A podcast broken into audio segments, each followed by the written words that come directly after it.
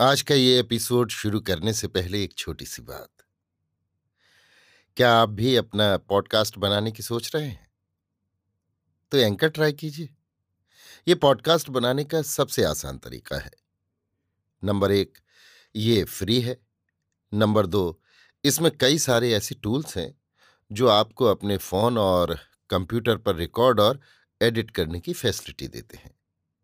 Number तीन आप अपने पॉडकास्ट को डिस्ट्रीब्यूट भी कर सकते हैं, जिससे इसे स्पॉटिफाई और दूसरे प्लेटफॉर्म पर सुना जा सके। तो डाउनलोड कीजिए फ्री एंकर ऐप या विज़िट कीजिए एंकर डॉट एफ़ पर अपना पॉडकास्ट स्टार्ट करने के लिए। ये तो थी एक छोटी सी जानकारी, और अब शुरू करते हैं एपिसोड का सिलसिला। तो आज के एपिसोड में लीजिए सुनिए।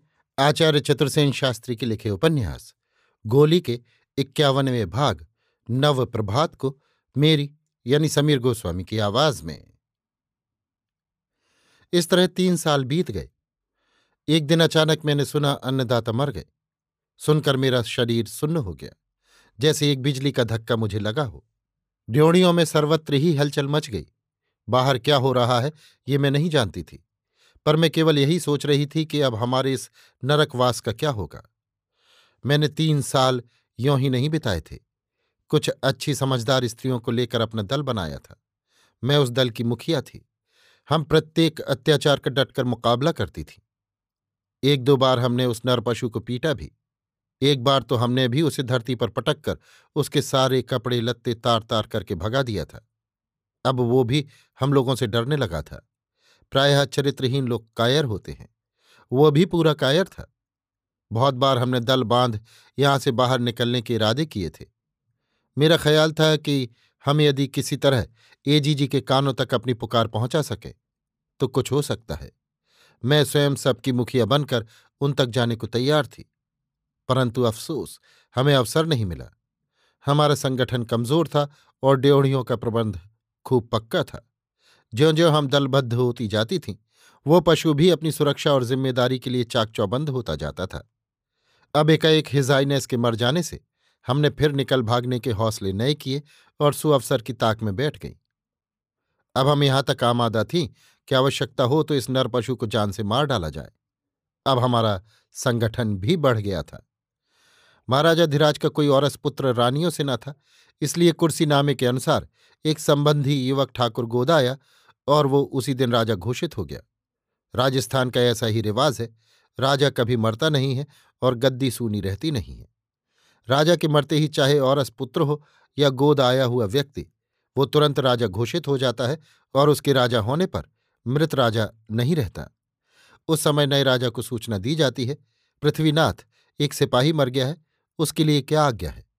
तब नया राजा हुक्म देता है, उसकी हस्ब हैसियत उत्तर क्रिया की जाए। तब उसकी लाश उठती है, दाह होता है तथा अन्य आवश्यक उपचार होते हैं। नया राजा न सूतक मनाता है, न अमृत राजा की उत्तर क्रिया में भाग लेता है। उसे प्रायः ऐसा करने का अवकाश ही नहीं मिलता। राजा के मरते ही उसके मित्र कृपापात्र उसकी कृपाओं से लाभ उठाने के लिए उसे आ घेरते हैं। मृतक का शोक और सूतक जैसे उसी में डूब जाते हैं। राजा को मरे दस दिन बीत चुके थे। अभी हम ये सोच ही रही थी कि हमें क्या करना चाहिए कि नया राजा ड्योढ़ियों में आया।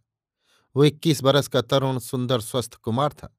वो नए युग का सभ्यशिष्ट युवक प्रतीत होता था। उसने हम सबको एकत्र किया और एक संक्षिप्त भाषण दिया। उसका सार ये था कि अब से हम सब स्वतंत्र हैं, जिसका जहाँ जी चाहे चली जाए, कोई रोक टोक नहीं होगी। जिसका कोई और बंदोबस्त अभी न हो या जिसका कोई ठिकाना न हो, वो चाहे तो यहाँ रह सकती है।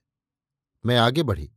शिष्टाचार के अनुसार मैंने राजा का अभिवादन किया और अंग्रेज़ी भाषा में मैंने उससे कहा, आप जब इस प्रकार इस नरक कुंड से हम अभागिनों का उद्धार कर रहे हैं, तब इतनी कृपा कीजिए कि इस नर पशु की छाया यहाँ से हटा दीजिए और एक योग्य अफसर को नियुक्त कर दीजिए कि वो हम अभागिने को अपने सगे संबंधियों तक पहुँचा देने की व्यवस्था कर दे। मेरी बात सुनकर तरुण राजा मेरे निकट आया। उसने कोमल स्वर में पूछा, आप चंपा जी हैं क्या? मेरी स्वीकारोक्ति पर उसने मुझे प्रणाम किया और कहा, आपके संबंध में मैंने बहुत कुछ सुना था, लेकिन आप यहाँ हैं, ये मैं न जानता था। सब लोग तो यही समझते हैं कि आबू में आपकी मृत्यु हो गई। एक बार स्वर्गवासी श्रीमान ने भी यही कहा था, पर कल ही वासुदेव महाराज ने आपकी बाबत मुझे बताया। मैंने कहा भाग्य मुझे यहाँ ले आया, जो होना था, वो हुआ। अब आपके प्रताप से ये नरकधाम टूट जाए तो बड़ी बात हो। वो तो सब होगा ही। और मैं, जैसे आपने कहा है, वैसी ही व्यवस्था कर दूँगा। परंतु अभी आप रंग महल में पधारिए। जब तक जी चाहे वहाँ विराजिए। आपको मैं राजमाता ही समझता हूँ। स्वर्गवासी महाराज आपको कितना मानते थे, मैं जानता हूँ। मेरी आँखों में आँसू आ गए। एक बार पुरानी बातें फिर मस्तिष्क में घूम गई। मैंने कहा, महाराज, मैं गोली चाकर हूँ। मेरे साथ महाराजा धीराज का ये शिष्टाचार सोहता नहीं है। आपने मुझे रंग महल में चलने की आज्ञा की, आपकी कृपा है, परंतु वहाँ अब मेरा कोई स्थान नहीं है।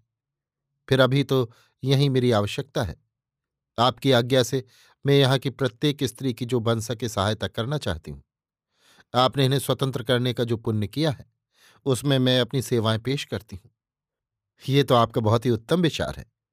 इस व्यक्ति को मैं अभी यहाँ से हटाए देता हूँ और एक राजपुरुष को अभिनियुक्त करता हूँ।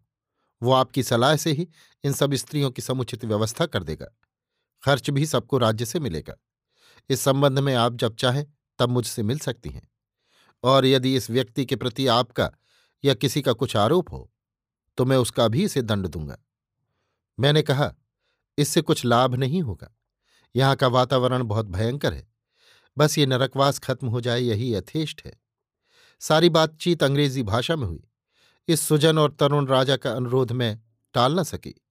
मैं रंगमहल में चली आई। मेरे भाग्याकाश में नया प्रभात हुआ। एक योग्य राजपुरुष की नियुक्ति ड्योढ़ियों पर कर दी गई। मैंने उसने मिलकर सभी स्त्रियों को उनके सगे संबंधियों के पास भेज दिया। उसके लिए खर्च की भी व्यवस्था कर दी। जो स्त्रियाँ रह गईं, उनमें से कुछ विधवा आश्रम में भिजवा दी गईं। कुछ की आजीवन मासिक वृत्ति नियुक्त हो गई। और वे राजधानी में ही बस गई। कुछ स्त्रियाँ अस्पताल में भेज दी गईं। एक सप्ताह में वो नरक धाम खाली हो गया। जब तक मैं इस काम में फंसी रही, मुझे अपनी ओर देखने का अवकाश ही नहीं मिला। अब मैं यहाँ से निवृत्त हुई। मुझे अपने बच्चों की पति की और अपनी संपत्ति की चिंता ने आ घेरा और एक दिन सवेरे ही सवेरे मैं वासुदेव महाराज के घर जा पहुँची। एकाएक वो मुझे पहचान नहीं सके। फिर पहचानते ही वो बालक की भांति ढाणे मारकर रो उठे। हाथ की लाठी फेंक दोनों हाथ फैलाकर, बेटी बेटी कहते मेरी ओर लपके। उन्होंने कहा, ये हालत कर दी उन्होंने तुम्हारी बेटी। तुमने समझा होगा कि वासुदेव तुम्हें बुला बैठा। ओह, तुम्हारे लिए मैंने क्या क्या न किया? पर बेकार, सब बेकार। अब मर गया वो गुनाहगार राज। बड़ी बात हुई, तुम आ गई। अरे, मैंने तो तुम्हें पहचाना ही नहीं। वासुदेव महाराज की माँ और पत्नी, दोनों ही का स्वर्गवास हो चुका था। सुनकर मैं बड़ी देर तक रोती रही। इसी बीच उनकी पुत्रवधु ने आकर मेरे पैर छुए। अब मैं स्थिर न रह सकी। अपने पति और बच्चों के सब हाल जानने को मैं अधीर हो रही थी, पर मेरे मुँह से बोल नहीं फूट रहा था। उनकी पुत्रवधु को छाती से लगाकर डबडबाई आँखों से मैं उन्हें देखने लगी। मैं आशा और निराशा के झूले में झूल रही थी। मैं नहीं जानती थी कि मुझे कौन सा अशुभ समाचार सुनना पड़ेगा। एकाएक वासुदेव महाराज लाठी संभाल कर उठ खड़े हुए। उन्होंने कहा अभी आता हूँ बेटी। तुम कुछ खा पी कर थोड़ा आराम कर लेना। उन्होंने अपनी पुत्र वधु को मेरे भोजन विश्राम के बारे में आदेश दिए और चले गए। बड़ी सुंदर और कोमल बधूटी थी उनकी पुत्र वधु। देखकर नेत्र शीतल हो गए। कुंदन सा रंग, चंपे की कली सी देह यष्टि और वीणा विनिदित मृदु मधुर वाणी। विनय और शील की प्रतिमूर्ति सी। जी में आता था, अपना कलेजा चीर कर उस स्निग्ध मुग्धा बाला को उसमें रख लूँ। वो जल्दी जल्दी रसोई बना रही थी और मैं रसोई के द्वार पर पीढ़ा डालकर बैठी उससे बात कर रही थी। उसकी बातचीत से मेरा तन मन पुलकित हो रहा था। भूल गई थी मैं उस नारकीय जीवन की दुखद स्मृतियों को। आह, कहाँ वहाँ का कोलाहल गाली गुफ्ता निर्लज जीवन और कहाँ ये अमल धवल कोमल कुसुम कली। भोजन तैयार होने पर उसने बहुत आग्रह किया कि मैं भोजन कर लूँ। पर मैंने कहा, नहीं नहीं बेटी, अभी नहीं। पिताजी आ जाएँ तो उन्हें भोजन कराकर प्रसाद लूँगी। आओ, तुम तब तक अपनी मीठी मीठी बातों से मेरे मन को शीतल करो। बड़ी देर तक हम दोनों बातें करती रहीं। तीन वर्ष से बाहर की दुनिया के बहुत से समाचार मुझे ज्ञात हुए। परंतु अपने पति और बच्चों के संबंध में तो मैं कुछ पूछने का साहस न कर सकी। इस भय से कि न जाने क्या अशुभ समाचार सुनने को मिले।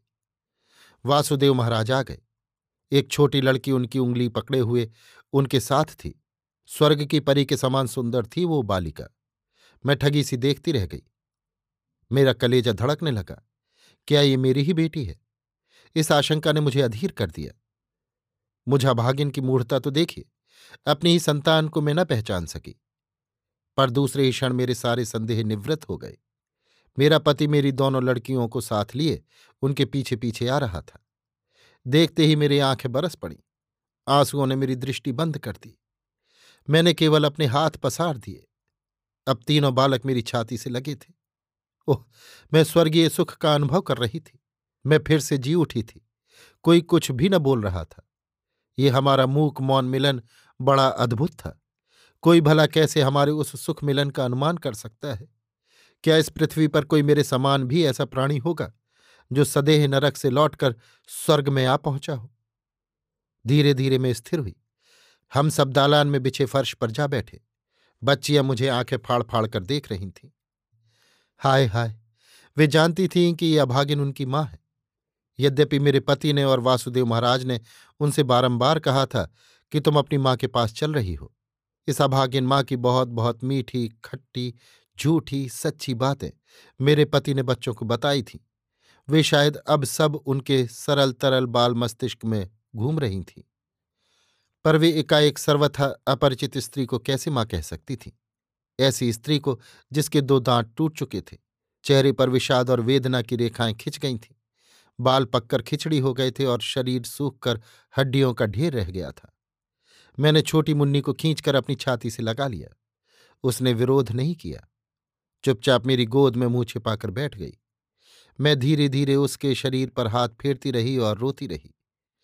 आपको मैं कैसे कहूँ कि मुझे हाँ हाँ मुझ माँ को।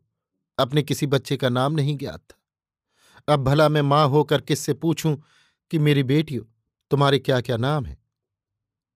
फिर मेरा बोल भी तो नहीं फूट रहा था। मेरी मुन्नी आठ वर्ष की थी, जो मेरी गोद में मेरे घुटनों पर मुँह रखे बैठी थी। वो कभी कभी अपनी कमल सी आँखें उठाकर मेरा मुँह देख लेती थी और फिर लाज से अपना मुँह मेरे घुटनों में छिपा लेती थी। दूसरी लड़की बारह वर्ष की थी और तीसरी पंद्रह वर्ष की। तीनों ही रूप उजागरी थी। उन्हें देखकर मुझकल मुही को अपने बचपन के दिन याद आ रहे थे। मैं भी तब ऐसी ही थी। मैंने जैसे अपना ही रूप अपने बच्चों को दिया था।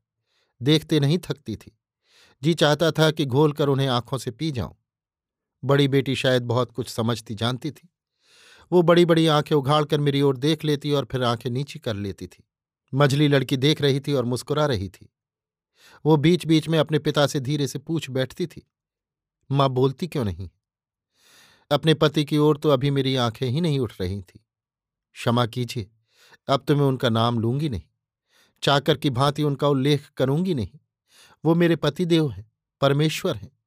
इसलिए अब तो मैं उन्हें पति कहकर ही पुकारूँगी। बच्चों से छुटकारा पाकर मेरी आँखों ने उन्हें देखा। एक लुटा पिटा सा शरीर, वो गठीला बदन अब न था, न वो उज्ज्वल घनश्याम रंग। बहुत काला हो गया था उनका रंग। माथे पर झुर्रियाँ पड़ गई थीं। सादा मोटे वस्त्र शरीर पर थे, पर चेहरे पर प्रसन्न मुद्रा थी, जैसे कुछ हुआ ही नहीं है। अपने मन का आंतरिक आनंद वो छिपा नहीं पा रहे थे। बीच बीच में बच्चों से धीरे धीरे बातें कर रहे थे। दांत एकाध उनका भी टूट गया था। फिर भी वो बहुत मज़बूत थे। अत्याचार उन पर भी बहुत हुए थे। ये उनकी दृष्टि से प्रतीत हो रहा था। हमारा ये मूक मिलन न जाने कब तक होता रहता। इसी समय वासुदेव महाराज की पुत्र वधु ने भोजन का संकेत किया। वासुदेव महाराज ने चौंक कर कहा, अरे, तुमने अभी भोजन नहीं किया? और वो फुर्ती से उठे। सबने हँसी खुशी एक साथ भोजन किया। वासुदेव महाराज का सुपुत्र भी आ गया था। दो साल से स्टेट कोर्ट में ही वकालत करता था वो। वासुदेव महाराज ने कहा, बड़ी बहन है, पैर छुओ। और मेरे रोकते रहने पर भी ब्राह्मण कुमार ने मेरे पैर छुए। मेरे ही क्यों? कहते ला जाती है। महाराज ने मेरे पति को दामाद कहकर अपने पुत्र से परिचित कराया और उस सुशील कुमार ने उनके भी पैर छुए। हम गोले गुलाम जन्म जन्म के शूद्र अछूत, जिनकी उम्र सेवा करते बीत चुकी, जिनके जीवन में कलुष ही धर्म के रूप में विचरण करता रहा, उनके चरण आज एक विद्वान ब्राह्मण कुमार छू रहा था। और हम सब गोले गुलाम और ब्राह्मण एक साथ। एक आसन पर बैठकर समान भाव से एक परिवार के अभिन्न सदस्य की हैसियत से भोजन कर रहे थे। मेरे गत बयालीस वर्ष के जीवन का ये प्रथम अनुभव था। अनहोनी घटना थी।